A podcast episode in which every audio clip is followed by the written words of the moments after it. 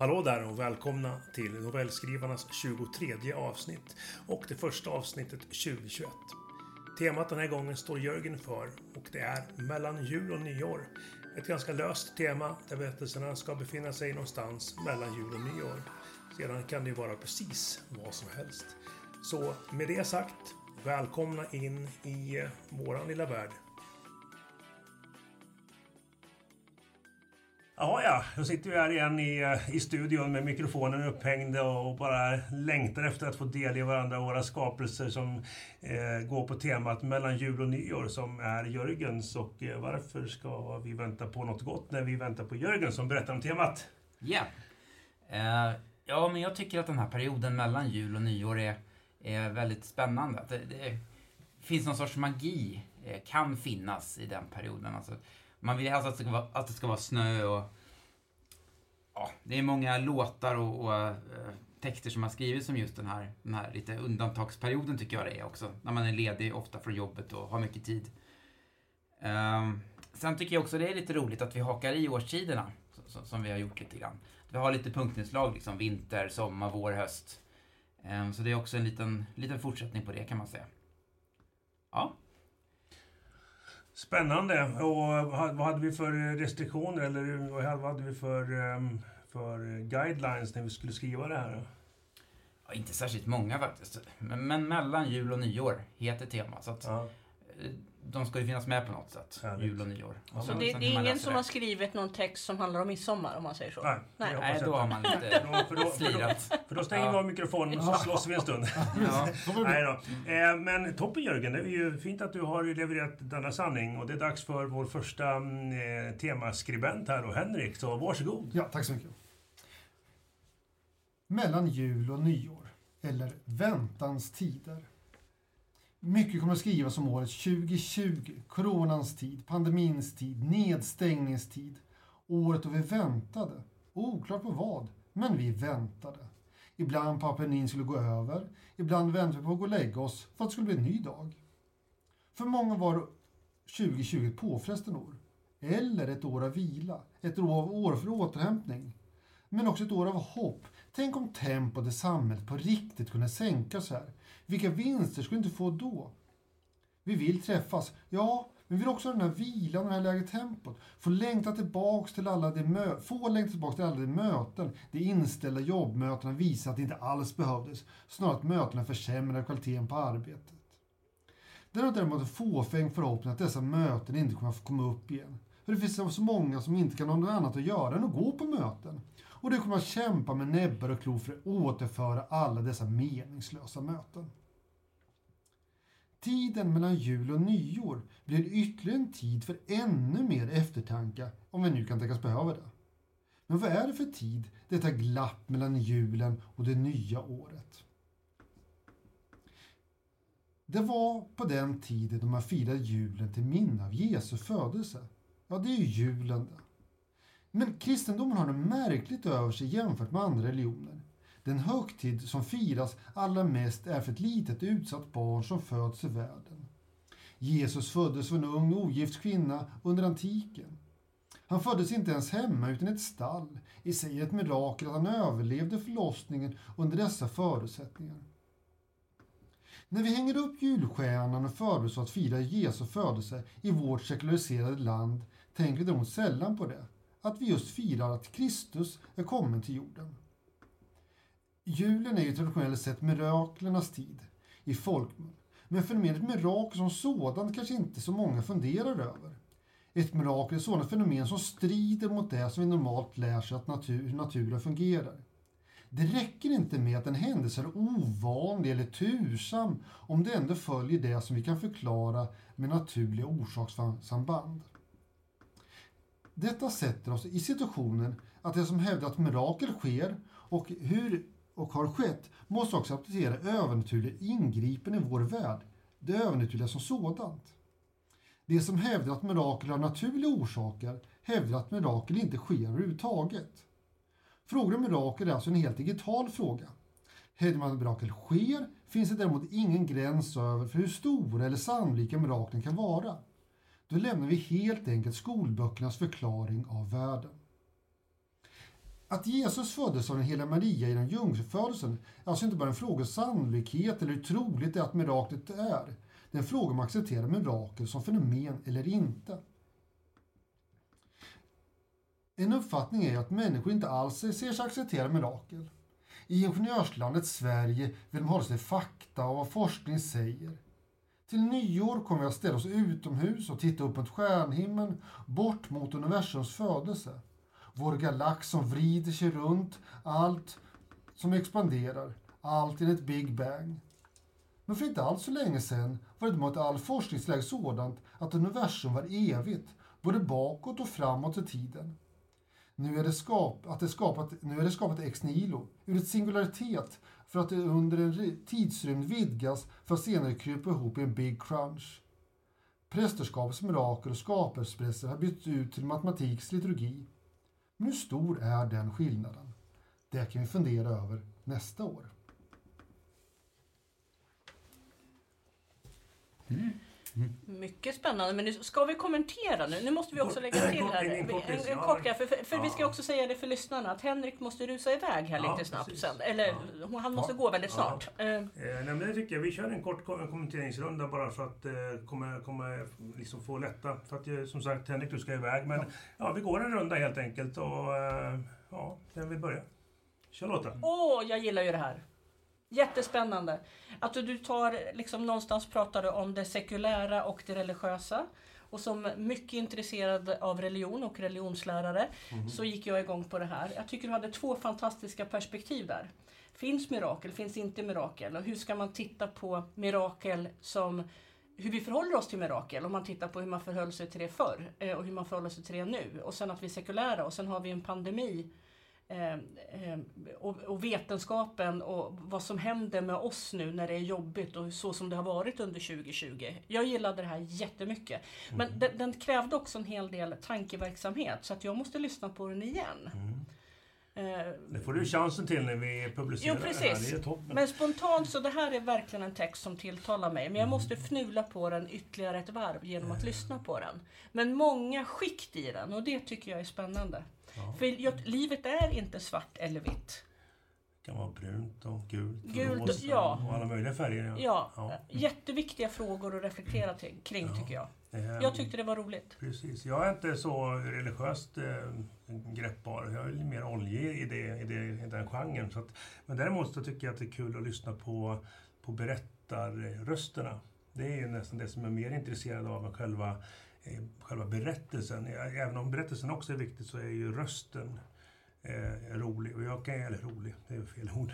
Men eh, det är mest intressanta. För jag tycker att den här Spanings-Henrik har hittat en ådra lite grann. Det är ganska mycket den här eh, rappa eh, iakttagandet, det här eh, nästan stream of consciousness-grejen där du hela tiden bara radar upp. Det har du gjort på kanske två, tre tillfällen i rad nu så har du haft texter som har varit eh, pang, pang, pang, pang, pang du vet, det här nästan ett staccato med, med mm, iakttagelser som bara packar på, som får upp tempot. Det, det kan jag eh, gå igång på och fastna i och, och ryckas med lite grann som en um, låt. En raptext liksom lite grann så här kan, jag tänka. Eh, och jag gillar det. Eh, jag, gillar, jag gillar den för då, då blir jag intresserad av, själva lockropet. Men lite som du säger Mange, ja. det är mycket information i en kort text. Ja. Eh, precis som du säger, det kommer mycket pang, pang, pang, pang, pang. Och det är ja. det som gör att jag känner att jag måste, måste lyssna på det igen för att sortera det. Ja, och det gör att också en, en text blir långlivad för att ja. du tar åt dig, eller nu generaliserar jag, men jag tar åt mig lite, lite i taget. Så nästa mm. gång så tar jag åt mig lite mer. Ehm, och det är också författare som, som jag återvänder till och läser oftast. De har den stilen att jag kan läsa en bok fyra gånger och den fjärde gången så har jag fortfarande nyheter i den som jag kanske inte har orkat bry mig om första och andra gången jag läste. Liksom, utan de kommer för att det är så mycket. Liksom. Så att, nej, jag tyckte det var coolt. Eh, ett bra hopp emellan ehm, det, ja, det icke-kyrkliga och det kyrkliga och lite ja, historiken och samhället. Och, ja, som Lotta säger, det här med finns det mirakel och allt det här. Liksom. Det, ehm, jag kan eh, lätt sälla mig till den cyniska skaran nu för tiden och tycka att nej, det gör det väl inte, men ja, hoppet finns väl. Vad säger du Jörgen? Ja, den, den, tog en lite annan riktning än jag, jag trodde den där texten. Eh, när du började prata om, om, eh, om Corona och väntades tid och sånt där. så trodde jag det skulle vara en reflektion kring det. Men sen så tog det mirakelvägen istället och det, Mm. det funkade väl lika bra.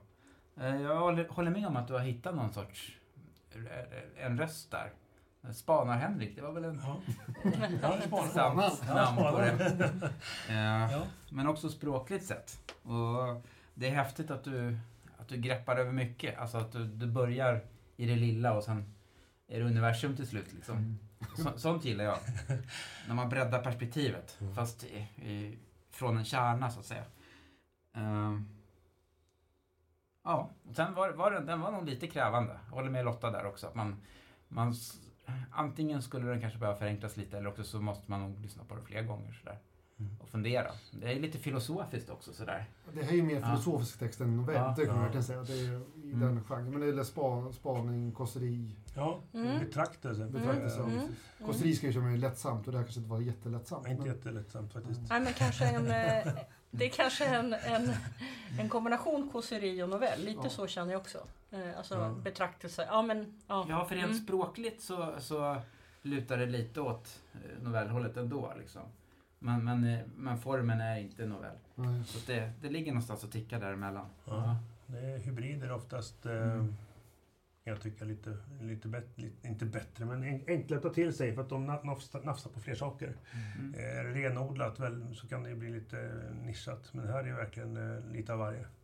Det gillar jag. Ja, blandat. ja grymt. Nej, men, eh, jag vet inte Henrik, eh, är du på väg? Ska du resa på dig nu eller? Ja, jag måste nästan göra det. Ja. Eh, Så får jag lyssna på er i efterhand. Ja. Ni får eh, roa er här. Ja, vi ska roa oss här. Vi försöker oss. Vi, vi och har, du får eh, roa hästarna i stallet. Ja, ja du, eh, vi, har, eh, vi har med oss brännvinet här. Så, nej, ska vi se om alla hästar är i stallet. nej, det, det är de nog aldrig.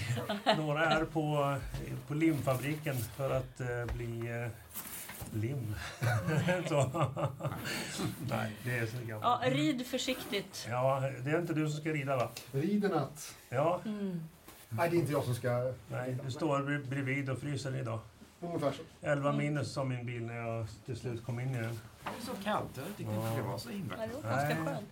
Ajöken, vi hörs. Ha det gött! Eh, och där satt den. Tack för idag. Tack för det. Grymt, grymt. Bye, bye. Hej. Då så, då är det dags för uppläsare nummer tre och det är Jörgen. Nej, det är inte alls Nej, det. det. är jag är inte alls sist. det. Det Du är är sist. sist. Ja. Lotta. Ja. Mm. Så, eh, just det. eh, vad- Just det, du är sist Jörgen. Jag är näst sist. Bra, då har vi ordning på det. Ja. Varsågod. Mellan jul och nyår, sa kommunens handläggare. Då skulle Anton få ett rum på Klaragården. Jag har förstås berättat för Anton att han måste flytta då han behöver mer hjälp än den jag kan ge honom. De sista månaderna har sjukdomsförloppet gått oerhört fort och även om jag har vetat att den här stunden en dag skulle komma så känns det svårt. Som att jag sviker. Som att jag inte längre vill ha min livskamrat hos mig. Som att jag backar från det löfte som vi en gång eh, sa ja till.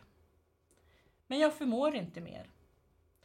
Den som inte lever nära någon med Alzheimers kan aldrig förstå vad det innebär att förlora en människa fast den människan fortfarande är i livet. Men det är just så det är. Jag har förlorat den människa som stått mig allra närmast. I över 40 år har vi delat det som livet ger, både det söta och det salta. Men nu har vi nått vägs ände. Någon gång mellan jul och nyår får Anton ett nytt hem. Jag måste försöka hålla fast vid förändringen fast det är så tungt i tanken. Jag måste försöka vila i att det snart är slut på oron och maktlösheten. Jag vet ju att han får det bra på Klaragården. Men likväl gör skuldkänslorna det svårt att andas. Men Anton behöver hjälp. Bara den senaste veckan har jag vaknat två gånger av slammer från köket. Och i natt när jag återigen hörde oväsende fick jag nästan en panikattack när jag kom ut i köket. Anton hade satt på alla plattor och ugnen stod på vaxvärme. Jag ska laga dillkött, din favoriträtt Marianne!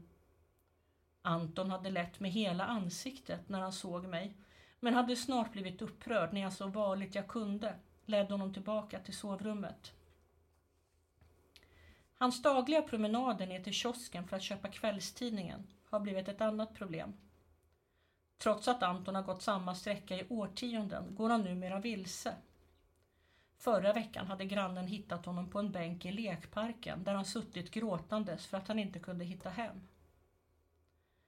Däremellan stunder av briljant skärpa. Anton kan som få analysera det politiska läget efter en nyhetssändning. Han kan berätta dråpliga historier från förr och vi kan ha givande samtal om litteratur. Sedan blir det liksom svart. Som att en gardin dras för eller som att solen hastigt går ner. Jag har lärt mig känna igen tecknen innan den där svärtan omfamnar honom. Han tystnar, vänder bort blicken och munnen blir slapp. Någon gång mellan jul och nyår ska du flytta ifrån mig, Anton. Och det känns som om du redan har dött ifrån mig. Jag försöker acceptera livets vindlingar men i sanningens namn så klarar jag inte av det särskilt väl. Jag sörjer som jag tror att en änka sörjer.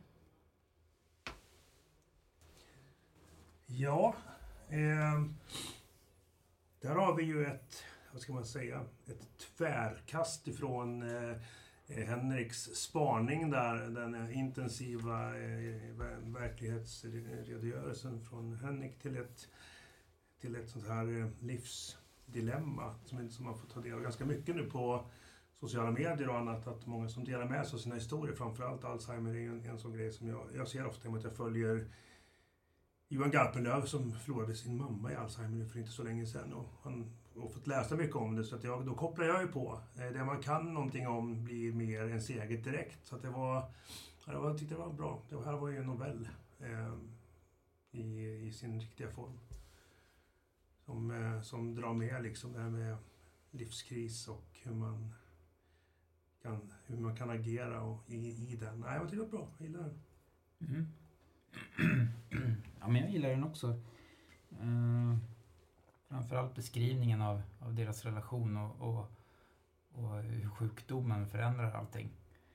Uh, det, det här med att, att, att han ena, ena stunden är helt liksom, snurrig, uh, sätter på alla plattor i köket liksom, och andra stunden kan de föra uh, är det en briljant skärpa i hans analyser av politik. Mm. De, där, de där kasten är, fick du fram, fram bra tycker jag. Så. Mm. Eh, också de här skuldkänslorna som hon känner här då. Eh, för att han ska in på det här hemmet. Det tror jag är väldigt, väldigt vanligt. Eh, jag tänker till exempel på min, mormor och morfar då, när mormor fick en stroke. Det var inte Alzheimers men det var lite samma där. Kände igen morfars position, den här kvinnan i eh, ja, i din novell. Mm. Så det var väldigt... Många känner nog igen sig där på ett mm. bra sätt. Eller kanske får en, en, en större förståelse för ja, hur det kan vara. Mm. Att leva med någon som är sjuk på det sättet. Förlora någon fast den inte är död liksom, men förlorar det sinnet huvudet. försvinner. Ja, precis. Och för det, är ju, det är ju den vi, vi är. Framförallt tror jag när man blir äldre så är det ju där man, där vi har varandra när kroppen förfaller och man har varandra i, i sinnet liksom. Det, och jag, får, ja. jag har faktiskt fått inspiration från min granne vars, nu är det säkert sex, sex år sedan kanske, eh, mm. hennes man Alzheimers mycket, mycket snabbt, hastigt mm. Eh, och de är inte så gamla. Eh, och hon kan inte ha honom hemma och just den här skuldkänslan. Och, mm. hon sa det att jag kan inte heller sörja. Han är ju inte död. Nej. Men Nej. han är ju på ett sätt död i huvudet. Och hon, hon önskar ju inte livet av, ur sin man. Men någonstans så när vi pratade om det så resonerade hon att då skulle jag ju kunna få sörja för då skulle alla liksom på något sätt tycka synd om mig mm. eller så. Eller jag vet inte. Mm. Men, men hon sa att jag, jag har ju ingen man längre för att han han är fysiskt här men inte psykiskt. Nej, så är det nog. Så är det definitivt. De här skuldkänslorna kommer säkerligen också fram allra, allra mest vid högtider och sådär när man eh, ändå liksom ska dela glädje och allt det här och det blir ingen delad glädje utan det blir bara en, en, en börda helt enkelt. Mm. Jag tycker man fick bra, bra eh, inblick i han också, eller vilken mardröm det måste vara. Och, och liksom sitta på en bänk och inte hitta hem fast man är jättenära hem. Mm. Men på något sätt vet man liksom att det här, det här borde inte vara något problem. Men Och sen eh, nästan ännu värre när- när, det blir såna här blixtrar av briljant skärpa liksom. Eh, Mm. Man undrar hur i de ögonblicken, eh, vad minns han av det andra liksom? Mm. Vilken panik om man vet att det här är bara en liten, liten Usch, glimt och sen är det tillbaka till mörkret Svärtan, liksom. ja. Svärtan. Ja. Nej, att leva instängd i sitt eget, eh, i sin egen eh, föreställningsvärld, det måste ju vara jobbigt såklart. Eh, ja, nej, så är Mm. Jaha, då går vi vidare till Mange. Ja, härligt. Haft mycket att göra senaste tiden. Haft väldigt lite kreativ kraft. Varit mer klippa och klistra i filmens värld. Men eh, jul och nyår tog jag mig an här i, eh, i dagarna och här är min text. Eh, den heter Fan, fan, fan. Det är säkert tomt. Helt tomt igen. Han stirrade ner i skärmen på mobilen. Han såg inte riktigt. Skärmen immade igen.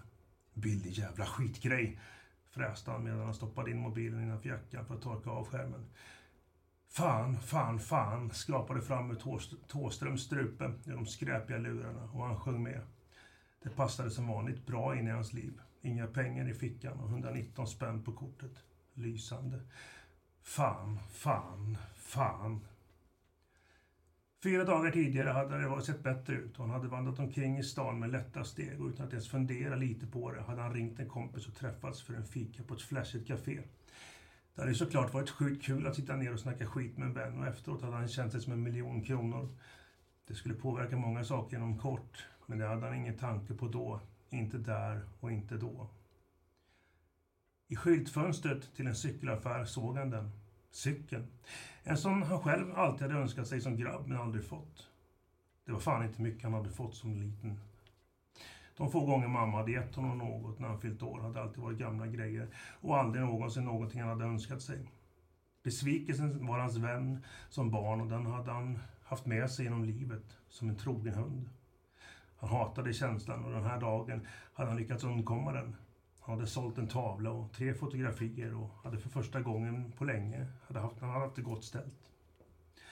Med sina mått mätt naturligtvis. Han hade tvekat en kort sekund. Sedan hade han öppnat dörren till cykelaffären, gått fram till killen vid kassan och pekat på cykeln. Den där vill jag ha. Killen hade tittat på hans trasiga byxor och slitna skor och sedan lite släpigt sagt. Den där är dyr. Vi har andra liknande cyklar som är lite billigare här borta. Det hade retat honom och innan han hade hunnit sansat sig hade han fräst. Du har inte betalt för att förolämpa mig. Jag ska ha cykeln där borta. Killen hade ryckt på axlarna och gått och hämtat en stor låda på laget. Det blir 14 900. Försäkringen ingår första halvåret. Vill du förlänga? Det kostar 350. Nej, ingen försäkring. Det får funka utan. Han skakade på huvudet och plockade fram sedelbunten ur fickan och började bläddra fram 500-lappar. Killen bakom kassan harklade sig lite och när han tittade upp såg han att killen pekade på en liten skylt vid kassaapparaten. Kontantfri affär. Du kan inte betala med kontanter. Fan, fan, fan, tänkte han. Men om, om det var något han hade lärt sig i livet så var det hur man löser problem. Han såg sig snabbt omkring. Du, du får 500 spänn om du ordnar det själv. Du får pengarna för cykeln nu och så sätter du in dem. Lätta 500 i fickan. Vad säger du? Killen bakom kassan såg intresserad ut. Tusen, sa han, utan att röra en min. Det hade lyst i fönstren på övervåningen, men i övrigt hade huset varit mörkt. Han gick runt och kikade upp mot pojkens rum. Det var mörkt där såklart. Klockan var ju närmare midnatt och små gossar ska ju sova då. Fan, fan, fan att han hade slarvat bort det där. Det enda han hade lyckats med i livet. Grabben. Att han och pojkens mamma inte hade kommit överens var en sak. Att hon hade anmält honom och tvingat fram ett besöksförbud. Shit. Det blev tungt att andas och han fick svårt att se. Han torkade bort tårarna. Fan, fan, fan. Han ställde ner det stora paketet på motorhuven till bilen som stod inne i carporten och lade dit kortet han ritat själv. God jul Kasper. Pappa. Mm. Det var en fin twist på slutet där. Mm. Ja, men den där... Den kändes stark tycker jag. Också en klassisk novell.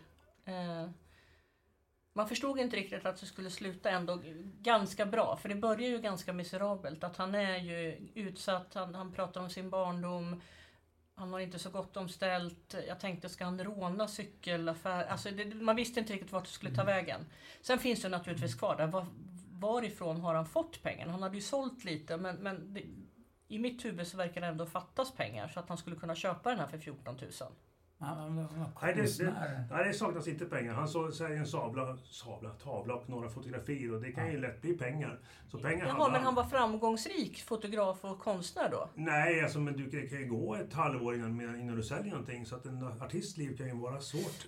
Jaha. Eller hur? Så han, han har inga pengar. Aha! Och det, det har jag upplevt själv i min släkt, att jag varit liksom konstnärer som har eh, vid tillfällen sålt Mm. mycket och sen under lång tid inte sett no sålt något. Va? Så det var den, eh, den personen jag hade i åtanke, att ja just det, men det är klart att det mellan försäljningarna så finns det ingen inkomst. Mhm. Och, och nu hade han pengar. Mm. För Ja, men så uppfattar jag Men, nej, men då var Ja. jag trög, för jag trodde att han kanske var lite halvkriminell då, som på något vis hade kommit... Alltså jag fattar inte den då. Nej, det, och det kan man väl, det, kan man, det är han säkert. Eh, Så det är ju otroligt mycket isberg i det här. Du kan ju måla upp honom som vem som helst och sen så får du en liten hint som jag bara lägger dit att han har fått ett eh, besöksförbud Just lagt det. på sig. Och det vet man inte vad det, vad det innebär. Nej, den Nej. detaljen var väldigt bra tycker jag. Mm. För, för det, det, jag tycker om sådana no- noveller man får gå tillbaka liksom och läsa om lite då. När man får någon, någon nyckel i slutet. Ja. Men det, det allra starkaste tycker jag är det här pappa-son-relationen. Eller liksom också arv.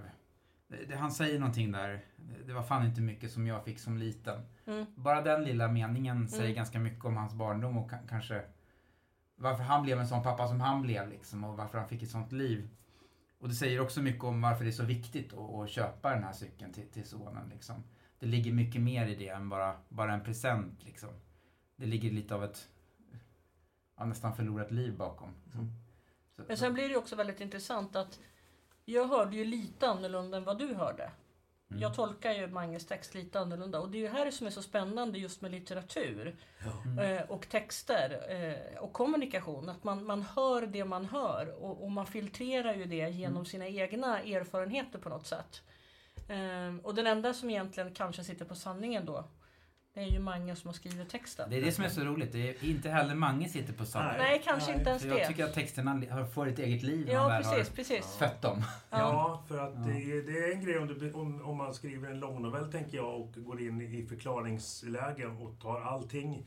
eh, Går in i varför han har fått ett förb- besö- besöksförbud och varför eh, han inte har pengar och varför han inte går till banken själv och sätter in de här pengarna. Eh, för det är lätt gjort idag, liksom, inga konstigheter.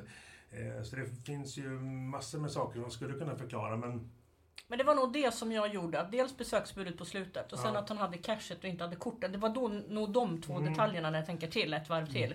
Som fick mig att tänka att, Lite men- kriminellt, va? Lite kriminellt. Ja. Och så trasiga kläder. Men jag, jag, ska, jag ska avslöja en grej, att jag hade det i min första tanke att han faktiskt... eh, För att det jag raderade ur den här, det var att han, har, han hade snott grejer ur förråd och sålt på Blocket och Tradera och på så sätt fått in pengarna. Mm. Mhm. Det var min första tanke. Men, men, men, Mm. men sen tänkte jag att nej, det är inte riktigt det. För då, varför skulle han då bry sig egentligen om andra? För en, en människa som stjäl andras grejer för, för att sälja kan inte, kanske inte ha världens bästa samvete och så vidare. Så att det funkar inte riktigt. Det, var inte, det blev inte rätt känsla. Utan någon som istället har, eh, jobbar, jobbar som en konstnär liksom, och inte har Mm. en, en stadig månadslön. Utan de månader han inte säljer ett enda foto eller en enda tavla så har han noll kronor in.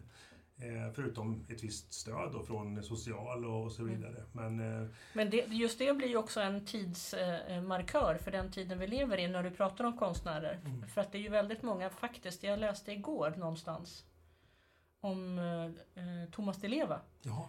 Som hade fått sålt, han hade tydligen två konsertgitarrer. Mm, Han hade nu fått sälja en av de här konsertgitarrerna och den hade han haft i årtionden vad jag ja, förstod. Mm. För att få in pengar. Ja. Eh, eh, Ja, det och det är så han, han resonerade kring det att ja, så här ser det ut när man lever från mun till hand när man nu är då när man nu är då konstnär. Mm. Så att det finns ju verkligen en koppling till, till det, det som du skrev om. Ja.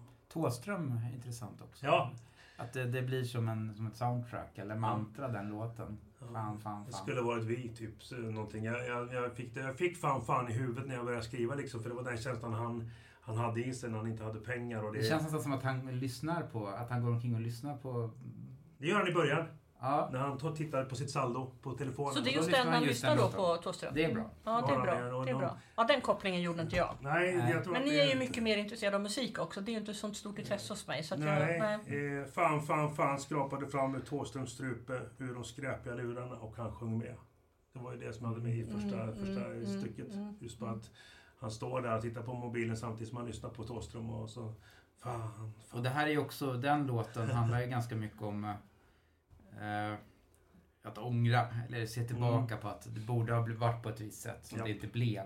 Så därför passar den bra i, i, i novellens stämning liksom. Mm. Mm. Just att det, han också påminner i mitt huvud om hur Thåström faktiskt har valt att se ut i, i nästan hela sin karriär. Lite ruffig, lite, lite sådär liksom inte, inte kavaj och slips utan hellre liksom en eh, kamojacka och en eh, gubbkeps och ett par vanliga jeans och ett par sneakers liksom. Mm. Ehm, och det är ungefär så jag hade honom, att lite, lite ruffig liksom. Ehm, lite en, en, en mellanung Ulf Lundell ungefär, om man Mm. tänker hur han såg ut. Håret lite på ända, lite kavig. Fortfarande när tiderna var bra så fanns det mycket pengar. Ehm, och det Mm. där, just att han också blir trampad på i, i sin person av eh, personen i affären som ser Mm. på honom och dömer honom för hur han Mm. ser ut och sen pekar där borta har vi budgetgrejerna. Det verkar passa dig för du verkar vara en luffare. Medan han då har sina pengar. Mm. Det, vi vet ju inte exakt hur mycket pengar han, han, han har där och då heller. Han kan ju ha Nej. sålt för jättemycket. Det kanske är Ernst Billgren som, som, som springer fram och har sålt. Så. Men han är, min morbror, som eh, må han vila i frid, var ju en konstnär. Både musiker och allt. Superduktig sådär. Han sålde och han fick han hur mycket pengar som helst. Och sen när han väl hade dem, då började festen.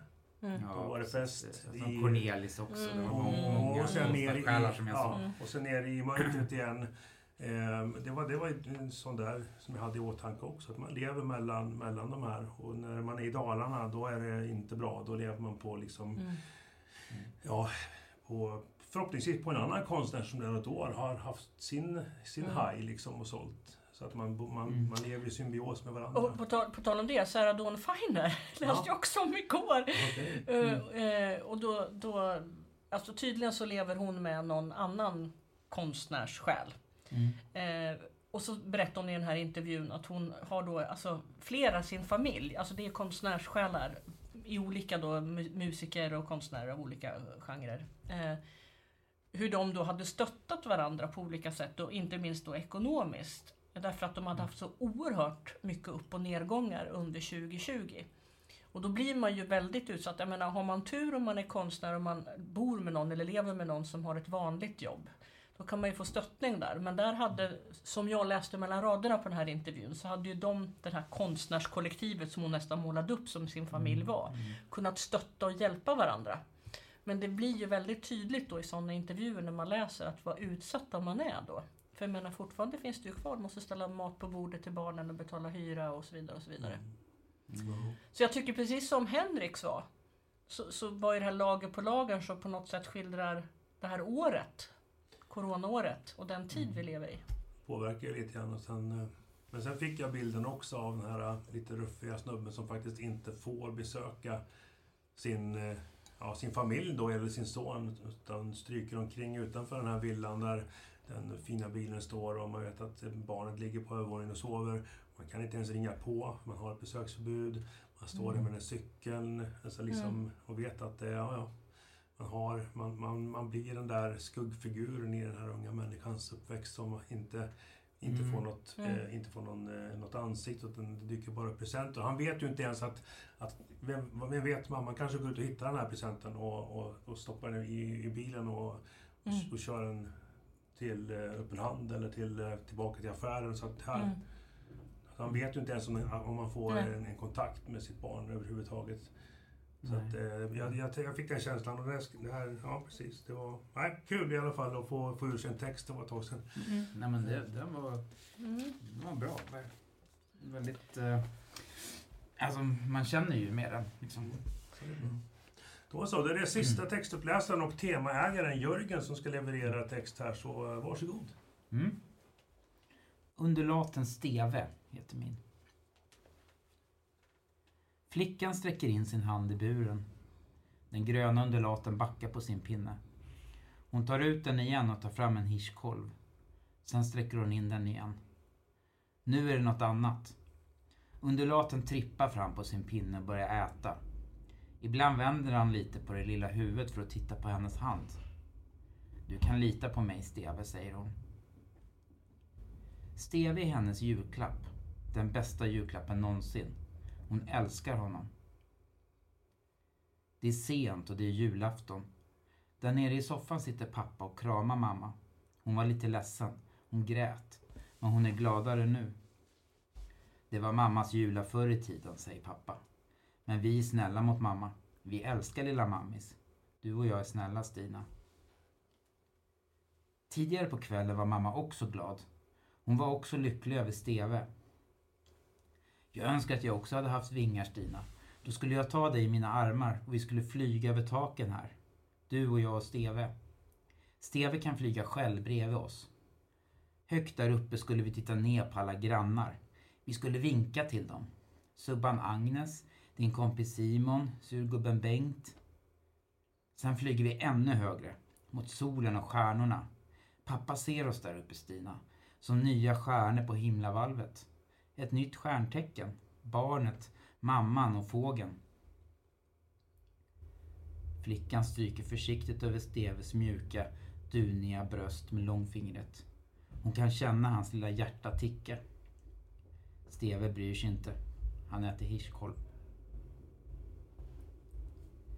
Det är nyårsafton. Eller snarare nyårsdagen nu. Ett nytt år. Fyrverkerierna har slutat att lysa upp himlen. Nu är det bara svart med små, små stjärnor. De är så långt borta. Miljoner ljusår. Hon ligger i sin säng, men det går inte att sova. För mycket konstigt i luften. Hon går fram till Steves bur. Han sitter där med huvudet inburrat i vingen. Det ser mysigt ut att sova på det viset. Hon hör ett skrik från trädgården där ute. Går fram till fönstret. Det är mamma. Hon står där naken, fast det är så kallt. Hon står vänd mot köksfönstret och kastar något hårt mot rutan som studsar tillbaka. Hon är så vit, nästan lika vit som snön. Förutom fitthåret. Det är svart. Pappa sitter där nere i köket och dricker sprit. Han orkar inte med henne och mamma mer. Mamma är sjuk, sa han i sluddrig röst. Vi orkar inte ta hand om henne mer. Hon är sjuk, Stina. Hon är fin också. Vi älskar henne. Men hon är mycket sjuk. Grannarna har samlats på gatan. De står och tittar på mamma, på hennes fitthår och på pappa som sitter i köket och dricker sprit. Jävla bajsgrannar. Svingrannar. Hon hatar dem. Hon och mamma ska flyga till stjärnorna sen, med Steve. Han kan visa dem hur man gör när man flyger. Men när de väl har lärt sig så flyger hon snabbare än Steve. Då håller hon honom i sin hand. De lämnar pappa där i köket med sin sprit och sitt jag kan inte ta hand om. Flickan går fram och tänder taklampan. Sen går hon fram till Steve och buren, tar fram en hirschkolv. Han blir klarvaken direkt. Hoppar till och med upp på hennes hand och börjar äta. Pick i pick på hirschkolven. Hon för försiktigt in vänster hand i buren och sluter den runt hans lilla kropp. Känner hur han försöker slingra sig loss och nyper henne med näbben. Hon sluter höger hand runt hans hals och vrider till tills något knäcks och han blir alldeles slapp. Sen lägger hon försiktigt Steve i sanden i botten av buren. Han är så lugn och fridfull. Hon är också lugn och fridfull. Där ute är det tyst nu. Hon går och lägger sig i sängen och somnar nästan direkt. Mm. Mörker. Mm. Vilket jävla mörker, tänker jag. Um. Fast det som får mig... Eh, det är lätt då eftersom man sitter och dricker sprit där, pappan, och tänka att det här är liksom någon typ av misshandel och våld i hemmet. Men jag tänker att så kan det kanske vara. Men jag tänker också faktiskt att det här kan det vara riktig psykisk sjukdom.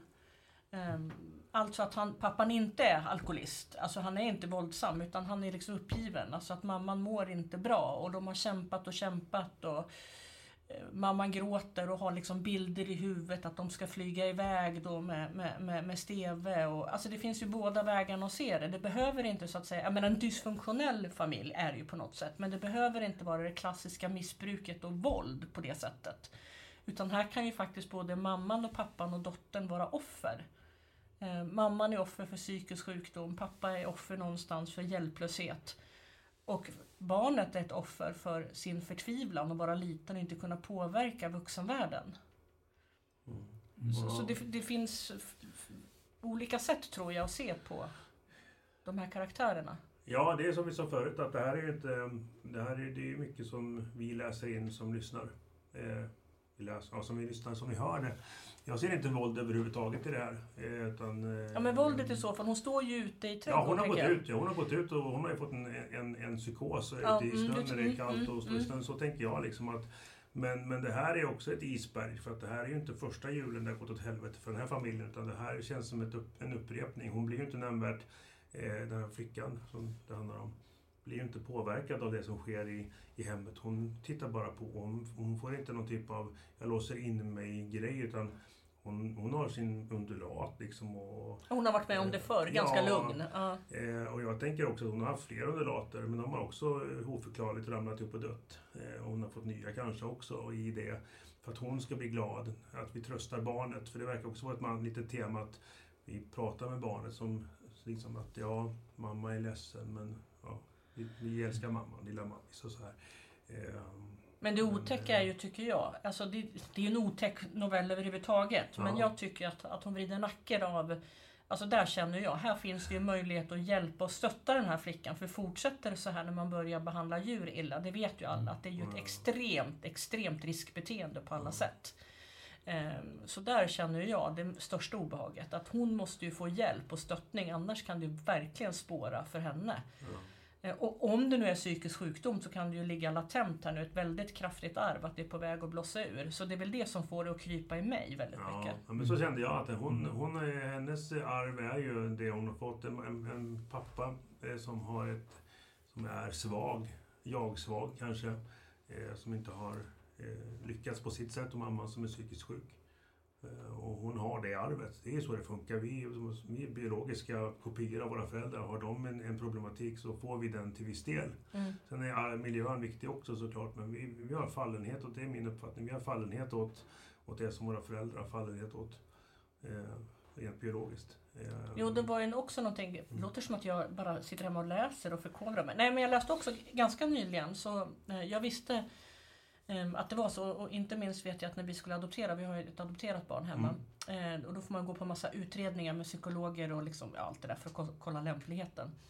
Och då berättar de här psykologerna att, eh, det, och det tog den här tidningsartikeln också upp, att det man vet ehm, och tydligen så är det förstärkt då. Eh, men att man kan, alltså grundpersonligheten är ett hundraprocentigt arv. Alltså är man man kan, klart att man kan påverka, men i princip kan man förklara det så här om jag har förstått det rätt. Antingen så föds man glaset är halvfullt eller glaset är halvtomt. Alltså att man är pessimistiskt lagd eller optimistiskt lagd.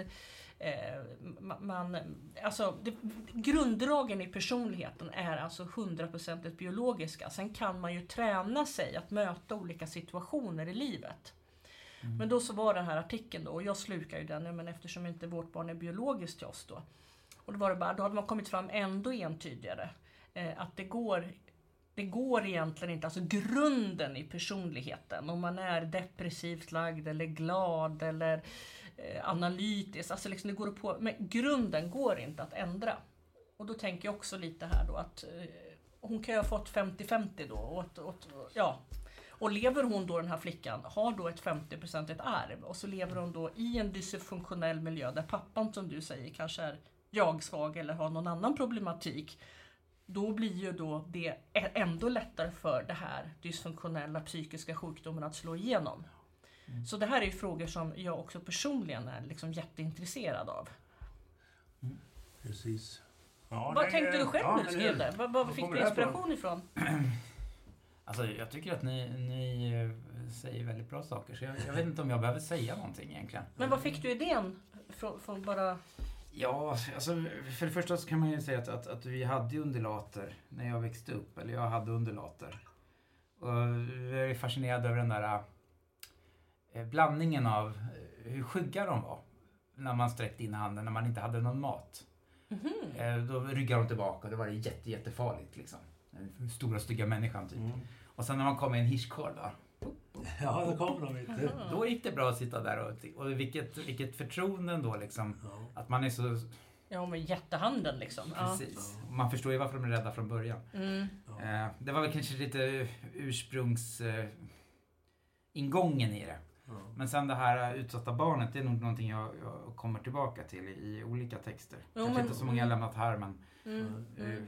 jag, jag, mm, jag återvänder nog till den. Mm. Och hur barnet är så liksom utelämnad i de vuxnas värld. Och hur man, det är bara liksom att gilla läget, tyvärr. Mm. Även fast vuxna är, helt ute och Mm. flaxar Ja. på fel håll. Vad, vad ska man göra liksom? Det är Mm. det. Och det kan finnas olika strategier för att överhuvudtaget överleva. Och för henne så här kan det här vrida nacken av och sätt Mm. att få utlopp för saker som hon inte klarar av riktigt. Eh, Och och ta emot inom sig, så att säga. Nej, och egentligen så sätter du någon, eh, huvudet på spiken att jag har ingen aning. Det är faktiskt ingenting som jag läst om. Nej, men skämt åsido. Nej, men det finns, jag vet inte, men det kanske jag hittar på. En tredjedel av alla barn som växer upp kanske, jag vet inte om det är så, men jag tror att det är ganska många som på olika sätt har problem hemma. Ehm, och som då måste hitta strategier som du säger. För att, och sen är det ju inte alla som bryter nacken av sitt husdjur. Tack Men. Tack och lov. Eh, Men jag tror att det är vanligt att barn far illa och precis som du säger är utlämnade. Och det behöver ju inte vara psykisk sjukdom. Det kan ju vara att någon blir arbetslös, man får liksom kortsiktigt eller långsiktigt stora ekonomiska problem. Alltså Ja, barn är ju... Det kan där inte ser vi i skolan något, inte ja. minst så, så kan man ju se, tror jag, många sådana Mm. strategier i, i Ja. svung under dagarna. Ja, De här ungarna som inte riktigt uppför sig. Men det är ju Mm. det, det du inte klarar av att hantera inombords måste du hantera utom. Det är min uppfattning att du, det du inte har kraft och plats för att hantera inne i, det får du ta utanför. och det är väl det som är, jag menar jag tror att jag känner ingen lärare som liksom vill stänga skolorna i dessa tider. Sen är det ju liksom hur, hur, hur långt ska man, mycket ska man ha öppet för att skydda lärare och andra barn utifrån smittan och så. Det är ju en diskussion. Mm. Men jag tror att det är väldigt klart att vi kommer få se effekter av all Ja, distansundervisning. Att, för alla har ju inte haft det bra. Instängde precis. dysfunktionella hem Ja, liksom. verkligen, tvungen verkligen. att inte kunna komma därifrån. Precis. Ens för en liten stund. liksom. Nej, Så, det Så är att, ehm, så är det ju. så Nej, men är så det. är det. Så har det alltid varit. Det är äh, i evig tid ser jag Astrid Lindgrens berättelser om äh, Madicken och och heter det, Lus, Lus-Mia. Vad Mm. heter de där, Mm, att de här mm. utsatta barnen som, mm, som beter sig mot andra för att de själva blir betedda emot på ett sätt som gör att de Mm. på ett sätt måste liksom lösa sin känsla av otillräcklighet och oduglighet genom att utsätta andra Mm. för den mm, behandlingen så att de åtminstone får utlopp för eh, en känsla som ett barn inte kan sätta ord på. Eh, De saknar ju det i, i, i den åldern. Vad är det som gör att jag mår så här? Det är väl det också som gör att det är svårt att hantera just barn med utåtagerande beteende för de är inte riktigt säkra på varför de gör som de gör. För att de har inte ord på det. Det är som att när en- ett litet, litet barn är sjukt, eh, de kräks och har feber. Ja, men vi säger ja men det där är magsjuka, säger en vuxen. Men det en- går över, men det fattar ju inte barnet en där och då. sexåring Liksom. vet inte vad magsjuka eller en Nej. tioåring vet inte vad det är. Och och det, är det är de vuxna som ger tryggheten. Det, och det är okej, du kommer att bli frisk. Och det är det man tar med sig när man sen lugnt somnar i sin sjukdom. Att det blir bra igen. Man Nej, och tänk, tänk dig det där att alltså, om man nu skulle vara psykiskt sjuk då, eller ja, vara störd på något sätt då. Eh, alltså vi, kan, vi föräldrar kan ju ge våra barn då en Alvedon. Du har feber, ta den här, du ska svälja den här tabletten. Eller vad det nu är. Och det Mm. gör de ju, för de litar ju på oss. Men i teorin så skulle jag ju kunna, cyanid här, varsågod. Jag tänker på Magda Goebbels där i Hitlerbunken. Ja. Eh, nej men de litar ju på oss, våra barn. Såklart. Och, och vi har sån makt att kunna liksom verkligen ta deras liv. Ja, Mm. ja, men så är Ja, det. men så är det ju. Ja. Vi vet ju vad som gäller och de vet inte. Men de litar på att vi vet. Det gör vi ofta inte. det är Nej. det är så fruktansvärt. Vi normaliserar ju för dem. Mm. Vi, vi Ja. gör ju det tokiga.